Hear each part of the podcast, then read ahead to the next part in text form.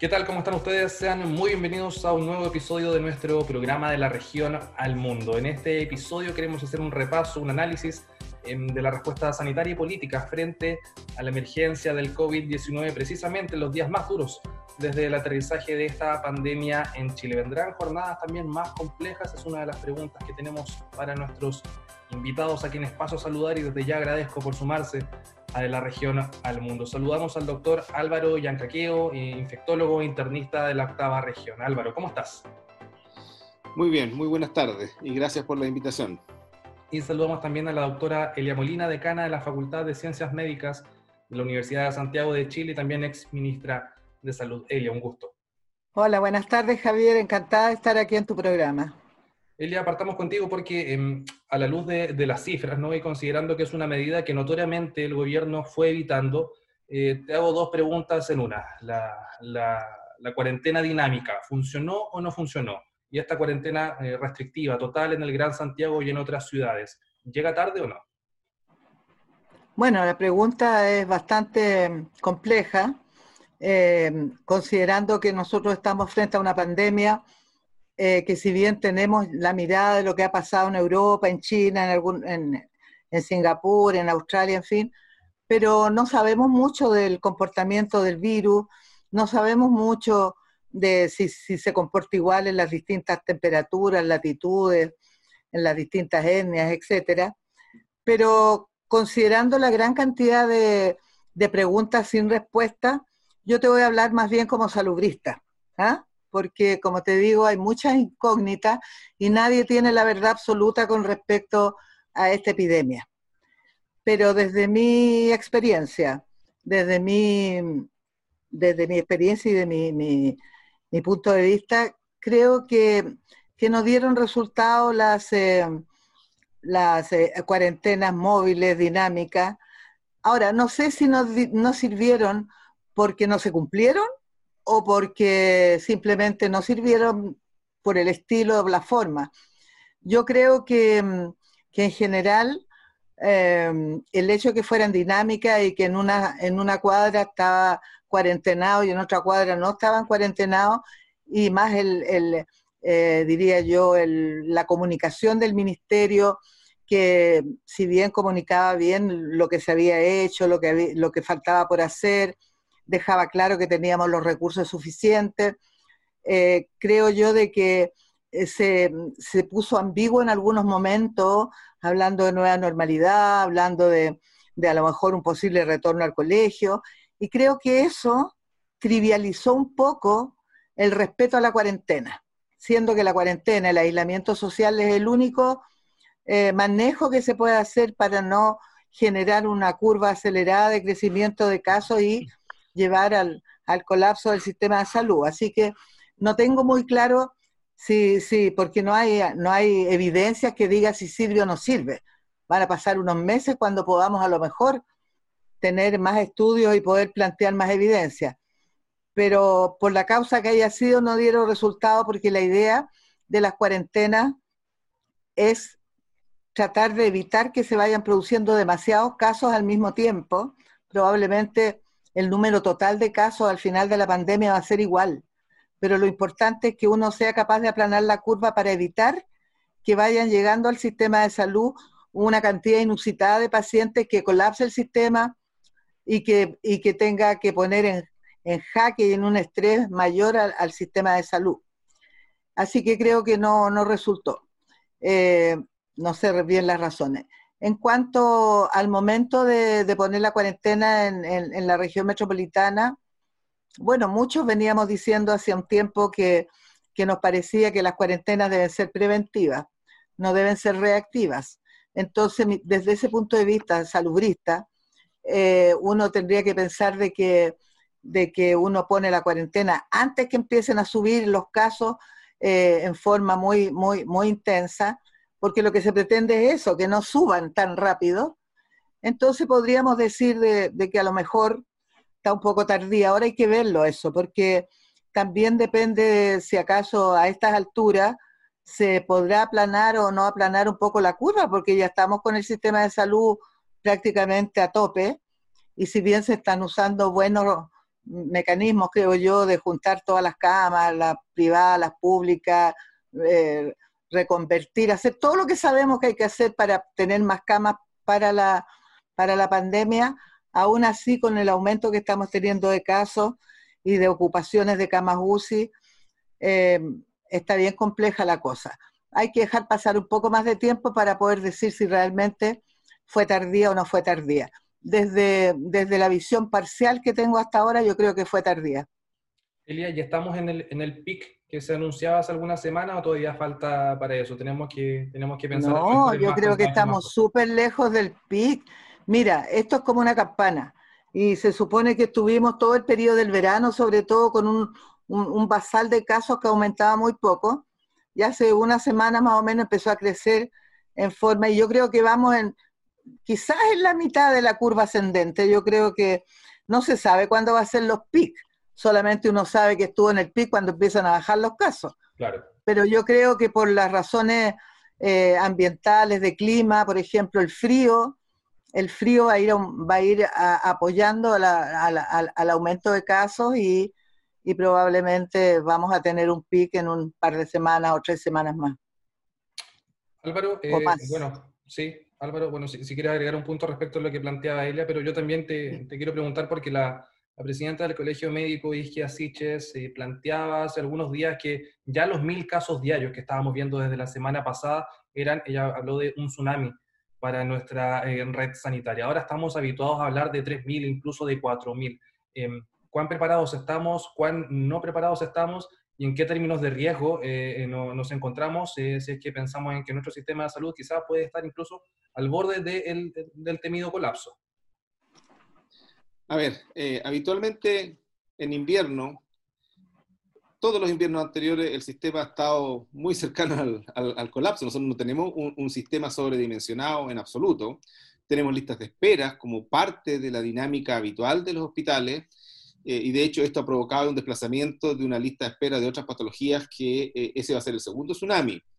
Eh, por lo tanto, decir mil casos, dos mil casos, hay que tener una idea de que si uno habla en términos epidemiológicos, desde el punto de vista de las infecciones, eh, una enfermedad nueva con este nivel de contagiosidad, estamos hablando que si la enfermedad se portara súper bien con nosotros, tendríamos entre el 10 y el 20% de la población eh, afectada en un periodo de tiempo, y ahí, estamos hablando de 3, 4 millones de personas.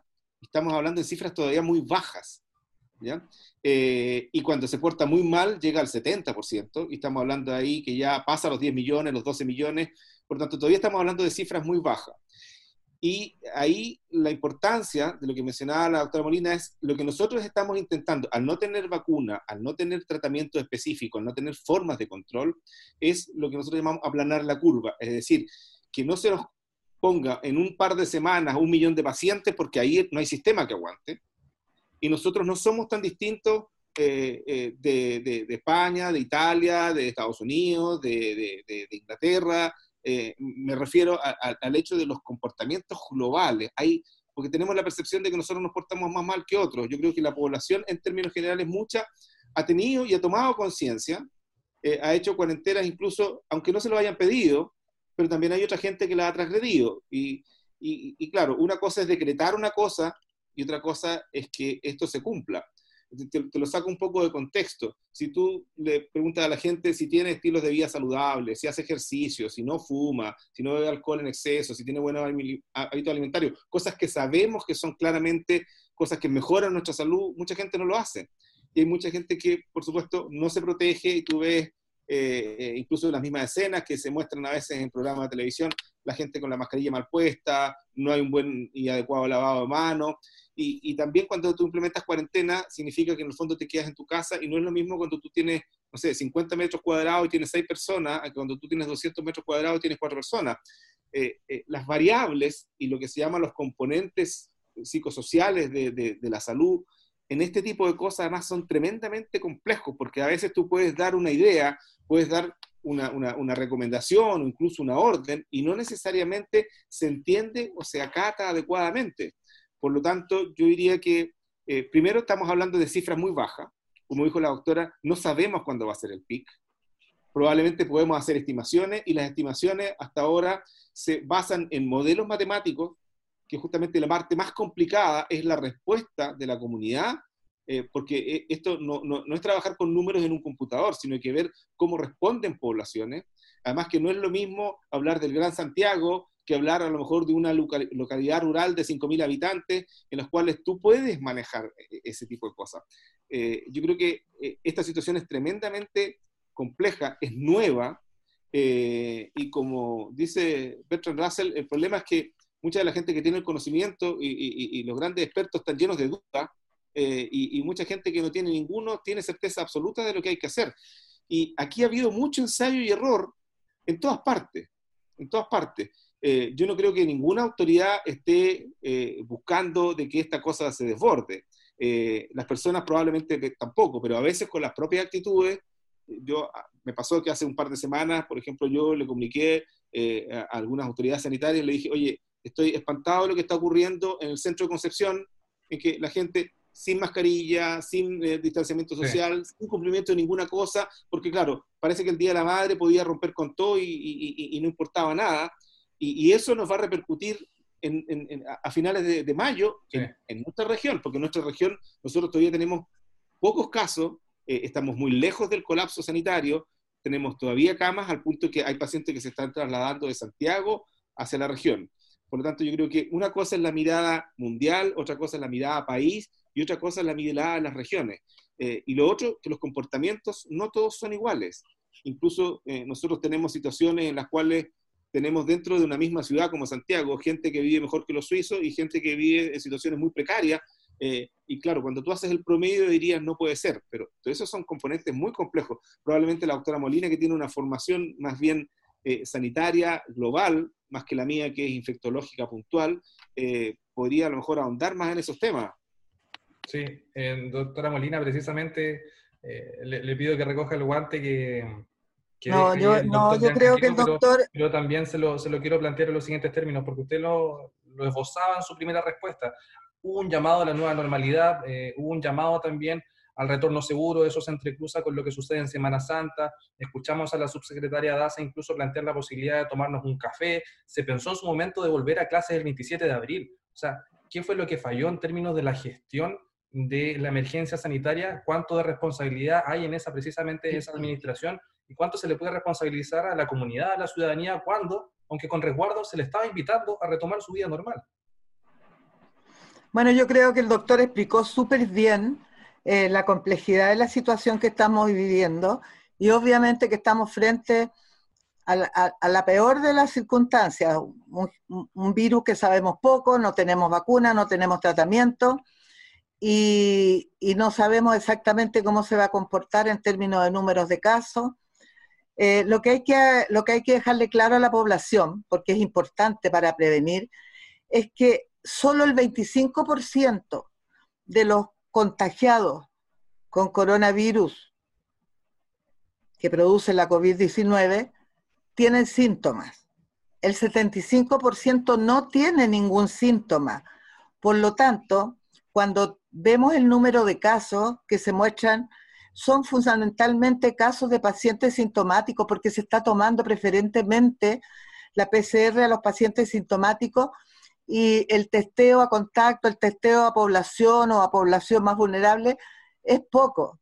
Entonces, eh, también yo creo que tenemos un, número de casos que desde la perspectiva de los PCR positivos, bien, pero por ejemplo la OMS tiene como criterios para, incluso para la letalidad de casos, no solamente a los que tienen PCR positivo, sino a los que tienen un cuadro clínico compatible.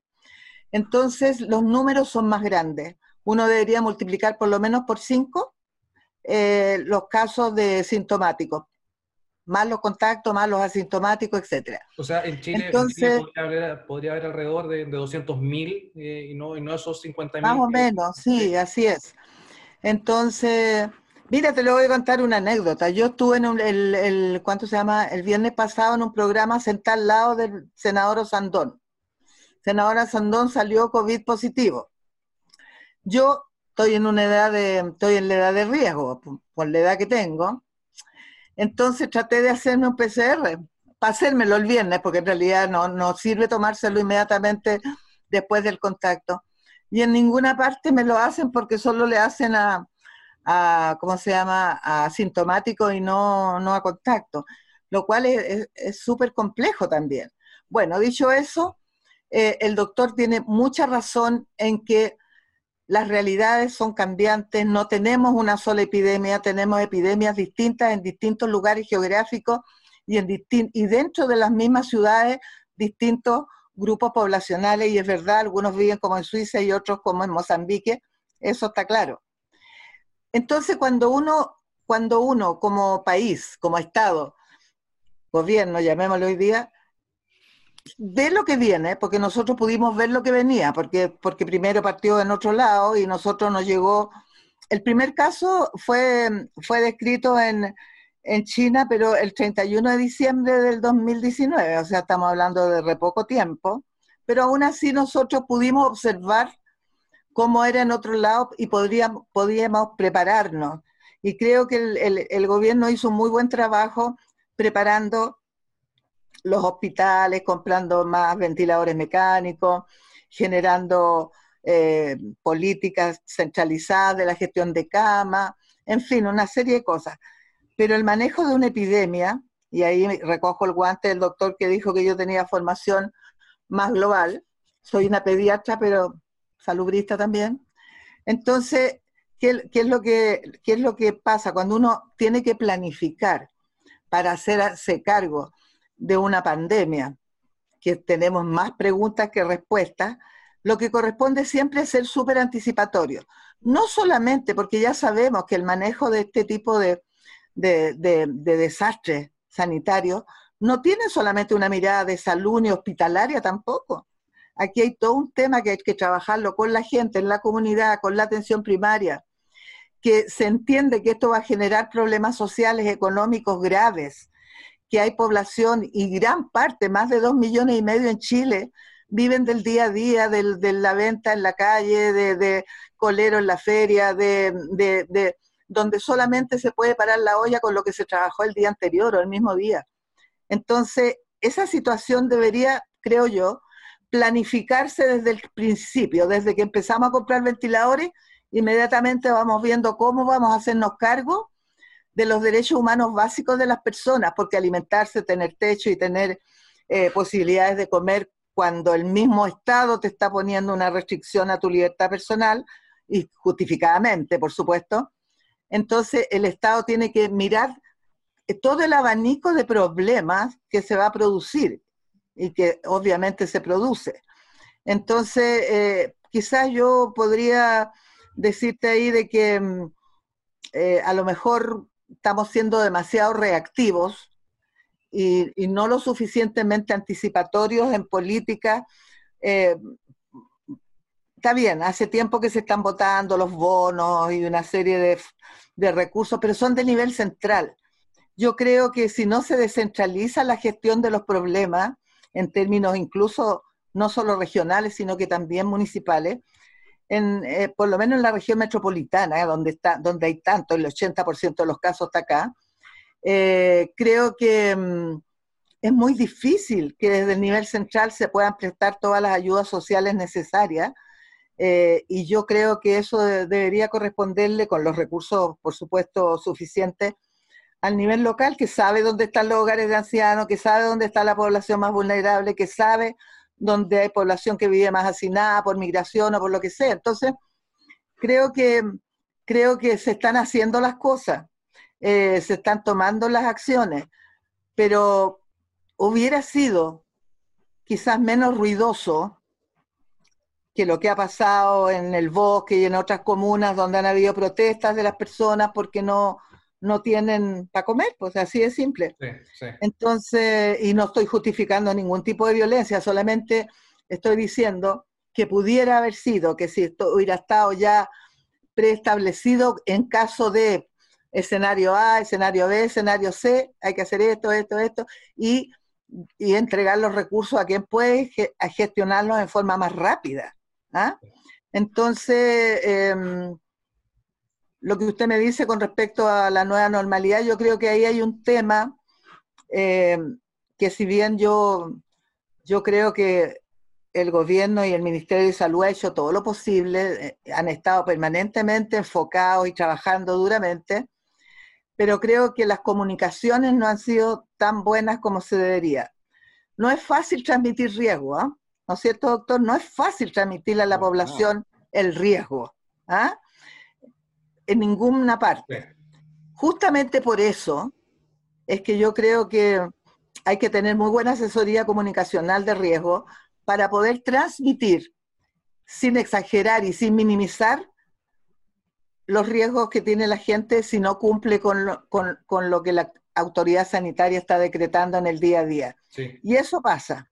Y eso pasa porque yo pienso que de alguna manera la comunicación, para los que somos médicos, para los que son más instruidos en la parte de salud, yo creo que uno, aunque sea media confuso, a uno le queda claro. Pero hablo de, las personas que no tienen ninguna relación con el lenguaje médico, ni político, ni económico, a donde hay que decirle las cosas muy simplemente, muy claramente, y, ahí es donde, y sin triunfalismo, sin, sin hacer, darle confianza a las personas y decirle, eh, estamos preparados para lo que viene con todo esto, está bien, pero tampoco, tampoco dar a entender que porque estamos preparados eh, estamos eh, mejor que otros países y nos va a ir mejor, porque la verdad es que no sabemos cómo nos va a ir. Entonces, eh, ahí yo creo que hubo una falla de comunicación. Quiero darle la palabra a Álvaro precisamente para que comente esto que tú nos estabas señalando y también quizás para hacer esa tarea de prospección que a lo mejor no se hizo, ¿ah? porque si una ventaja también tiene la llegada del coronavirus a nuestro país, al hemisferio sur, es que tenemos, Álvaro, el recuerdo fresco de lo que sucede en Europa, de lo que sucede en el hemisferio norte. Entonces, tenemos que quizás ponernos en plan de que a lo mejor Chile va a entrar en esa etapa en la que estuvo Italia, eh, España, Francia, otras naciones europeas que se vieron duramente afectadas por el coronavirus. ¿Ese es el futuro próximo de nuestro país o todavía tenemos margen para, eh, para cortar esa brecha? Mira, no lo sé. La verdad es que eh, ojalá nos portáramos como, como Nueva Zelanda, pero ellos son cuatro millones de habitantes en una isla, en dos islas en realidad.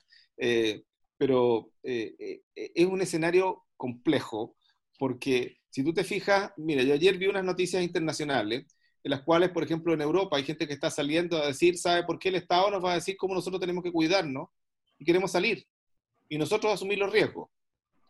¿Ya? Claro, uno pensaría, entonces, eso es que dejen firmado que no van a querer un ventilador mecánico por si acaso, pero eso, eso no se puede hacer, digamos, te lo, te lo estoy como caricaturizando en el sentido que el hecho de que tú dictes una política pública, hagas una sugerencia, hagas una norma, o hagas una cosa incluso mucho más coercitiva, como son los cordones sanitarios, como son las cuarentenas, eh, las respuestas poblacionales eh, son complejas porque cosas que nos ha tocado acá eh, de repente conocer en, en, forma anecdótica. La gente está en cuarentena en su edificio, pero todos los del edificio se juntan, ¿cierto? Y conversan y los niños chicos comparten en el, en el salón de abajo. Y los niños son tremendos vectores. Los niños hacen poca patología, muchos de ellos son asintomáticos, pero son los que diseminan la enfermedad. Y después él se lo transmite al papá y se lo transmite al abuelo. Entonces, son cosas complejas. Y lo otro es que la, interpretación y los exámenes que nosotros tomamos son de interpretación y de manejo complejo. La PCR, que es una, una, prueba molecular, es un, un, test que nosotros decimos que es muy específico, porque te identifica un trozo del virus y por lo tanto es muy certero cuando lo encuentra. Pero también sabemos que si una persona está con síntomas y nosotros le hacemos el examen, la posibilidad de que un examen, si lo tomamos solo uno, tiene alrededor de un 70% de posibilidades de encontrar la enfermedad y hay un 30% que dice no está. Y cuando nosotros como clínico, que manejamos ya un poco más en detalle, eh, pensamos que el paciente tiene alta probabilidad por el cuadro clínico, se lo repetimos dos y a veces tres veces. Pero si la persona está asintomática, la posibilidad de que le salga positivo un examen es menor del 30%. Por lo tanto, esto no es que uno tenga una marca eh, indeleble de que cuando ya tiene el virus el examen va a salir positivo. Por lo tanto, la interpretación es compleja. Nos hemos empezado a ayudar con los test de anticuerpos y nos hemos encontrado con la sorpresa de que hay mucha gente que aparece con anticuerpos sin haber tenido síntomas. De hecho, aparecieron unos trabajos en el mes de marzo en que a, a gente que le hacían un escáner por otra razón le encontraban imágenes patológicas y ahí le iban a buscar el COVID. Y muchas veces pacientes que estaban hospitalizados por otras causas cuando se iban a hacer un procedimiento complejo, como ya empezamos a ver que no podíamos tener la trazabilidad, se le tomaba el examen y aparecía positivo y ni siquiera lo habíamos pensado. O sea, la interpretación además de los exámenes no es simple. Y además lo otro es que en el caso de la PCR, bueno, son sondas que se han compartido internacionalmente de muy buen nivel, pero los exámenes de anticuerpo, la mayoría de ellos ni siquiera tienen las pruebas, los tests, las certificaciones complejas para decir que son de alta, de alta calidad. De hecho, fue conocido, ¿cierto?, a fines de marzo, de que España había comprado un millón de tests a China que no sirvieron para nada, venían de, muy mala calidad. Y no es que haya intencionalmente ha sido malo, sino que se está haciendo y se están aprobando muchas cosas para tratar de resolver luego, porque si tú mandas un trabajo científico a una revista, en el caso biomédico, tú lo mandas en marzo y en abril te dicen, mira, estas son las correcciones que tiene que hacer. Y ahora tú ves que mucha de la información científica, en razón a la premura que hay, se está diciendo, mira, trabajo recibido el 20 de abril, publicado el 21 y te publican ese, o este manuscrito todavía está bajo revisión, pero la información se llega porque la necesitamos. Por lo tanto, se están haciendo cosas que son complejas. Tú lo puedes ver además eh, eh, eh, en, la parte incluso político-sanitaria, porque aprendimos que, y mucha gente que, claro, yo trabajo en control de infecciones y entendía el tema de la mascarilla, pero hay mucha gente que empezó a entender después que la mascarilla no es una cosa que nos tapa la cara, es un filtro. Y de hecho no es cuestión de hacerlo, yo no creo que Francia, España o Italia no tengan la capacidad científica y técnica de poder analizar una mascarilla, pero ellos también las importaron, incluso en algunos casos se las retuvieron, y hubo verdaderos casos casi de piratería, de, de, insumos, que, porque nos ha puesto a prueba a todos, a todos. Por lo tanto, yo creo que no hay una sola respuesta. No sabemos exactamente, como decía la doctora, si estas cuarentenas o no fueron las mejores, porque a los italianos, a los españoles, no es que le hayan dicho que salgan a contagiarse. Eh, se le dieron normas y, consejos bastante claros. Pero ellos, claro, malentendieron porque nosotros habíamos tenido experiencias previas con, con, con coronavirus. El año 2002 hubo uno que se llamó SARS-2 y que tenía una alta mortalidad, 10%, no 2.5, 10%. Bueno, tuvimos Se logró controlar. Se logró controlar y eh, en este momento no hay casos ni han habido reportes posteriores. Después, el después de una década después, hubo uno que se llamaba MERS, que era el Middle East, el Medio Oriente, Middle East Respiratory Syndrome, que también era un coronavirus y que también se logró controlar. Entonces, claro, a lo mejor la población europea entendió, esto se va a quedar en China y a lo mejor nosotros vamos a tener unos poquitos casos, ¿ya? Pero eso no fue la realidad. Y una de las cosas que diferencia, a pesar de que genéticamente el coronavirus actual es casi 80% igual al coronavirus de la primera, de la primera vez que eh, tuvimos estos casos complejos, eh, se comporta desde el punto de vista epidemiológico muy distinto, muy distinto. Sí, sí. Elia, em, para ir cerrando, porque ya estamos también terminando con, nuestro espacio, em, tenemos que entonces prepararnos para la peor cara del coronavirus en nuestro país, con el aterrizaje también del invierno, de los mayores fríos y con una situación de cuarentena que también nos tiene ahí en vilo. Eh, tenemos que quizás anticiparnos o estar también ya en razón de que se viene quizás lo peor. Bueno, sí, eh, quería solamente hacer un comentario a lo que dijo el doctor. España e Italia fueron súper tardíos para reaccionar, por un lado. Y por otro lado, ellos tienen una proporción mucho mayor que nosotros de adultos mayores y por lo tanto tuvieron mucha letalidad. Eh, y esto partió, por ejemplo, en, Italia, en una, en una provincia que tiene cerca del 35% de adultos mayores, nosotros tenemos 15%. Eso tiene que ver. Importante recalcar eso, pero ellos partieron súper tarde. Ellos instalaron cuarentena cuando ya estaban cercanos al pico y eso por eso no tuvieron tantos resultados. No se les aplanó nunca la curva y colapsó el sistema. Santiago está prácticamente completo el sistema de salud, está sobre el 90%, eh, sobre el 90% en la mayoría de los hospitales bases de los servicios de salud y por lo tanto eh, sí, pues, estamos frente a, un horizonte incierto, pero, pero bastante presumiblemente complejo, complejo y difícil. Y yo pienso que Concepción, ya que estamos en, eh, para Concepción, yo creo que ustedes están a tiempo todavía, porque tienen menos casos, de tomar todas las medidas en lo de salud, en la prevención, en educar, en preparar el sistema de salud, en, eh, ver el sistema social agregado, a, lo, que, a todas las complicaciones que va a tener por, las cuarentenas, por, las distintas condiciones, de manera de que no los pille eh, sin tener una, planificación y, una inversión probablemente precoz. Eh, no tenemos tratamiento, no tenemos vacuna, por lo tanto, la única forma de evitar contagiarnos y de, evitar contagiarnos todos al mismo tiempo es el autocuidado, ¿no es cierto? El lavado de manos, eh, que está bastante ya el uso de mascarilla, pero fundamentalmente es el aislamiento social. El aislamiento social es lo único que nos va a permitir eh, que, los que la curva pueda aplanarse y paralelamente con eso, desde el punto de vista de, la de, los servicios de salud, eso debe ir acompañado también de testeos masivos, lo más masivo posible, de testeos de contacto y de trazar bien eh, los contactos de los casos para poder eh, eh, cercar, ¿no es cierto?, los clústeres, los espacios donde se está donde se está produciendo algún brote específico. Entonces, hay herramientas, pero no son lo suficientemente buenas como para asegurarle a la gente que no vamos a pasar por lo que han pasado todos los países donde este, este virus se ha instalado.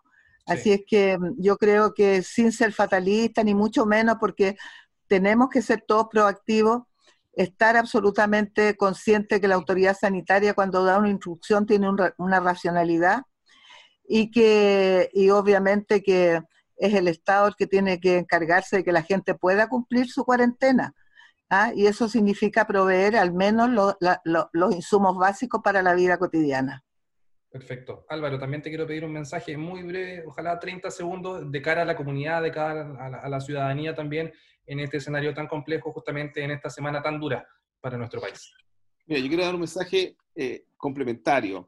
Y ya que estamos en un ambiente universitario, yo quisiera pedir eh, a las personas que manejan y se manejan en redes sociales que no difundan información si no les consta la fuente, si no conocen el autor, si no conocen si viene de una revista científica seria, porque la cantidad de información incorrecta, falsa claramente, teorías conspirativas que mucha gente incluso las cree, eh, eh, que no las difundan.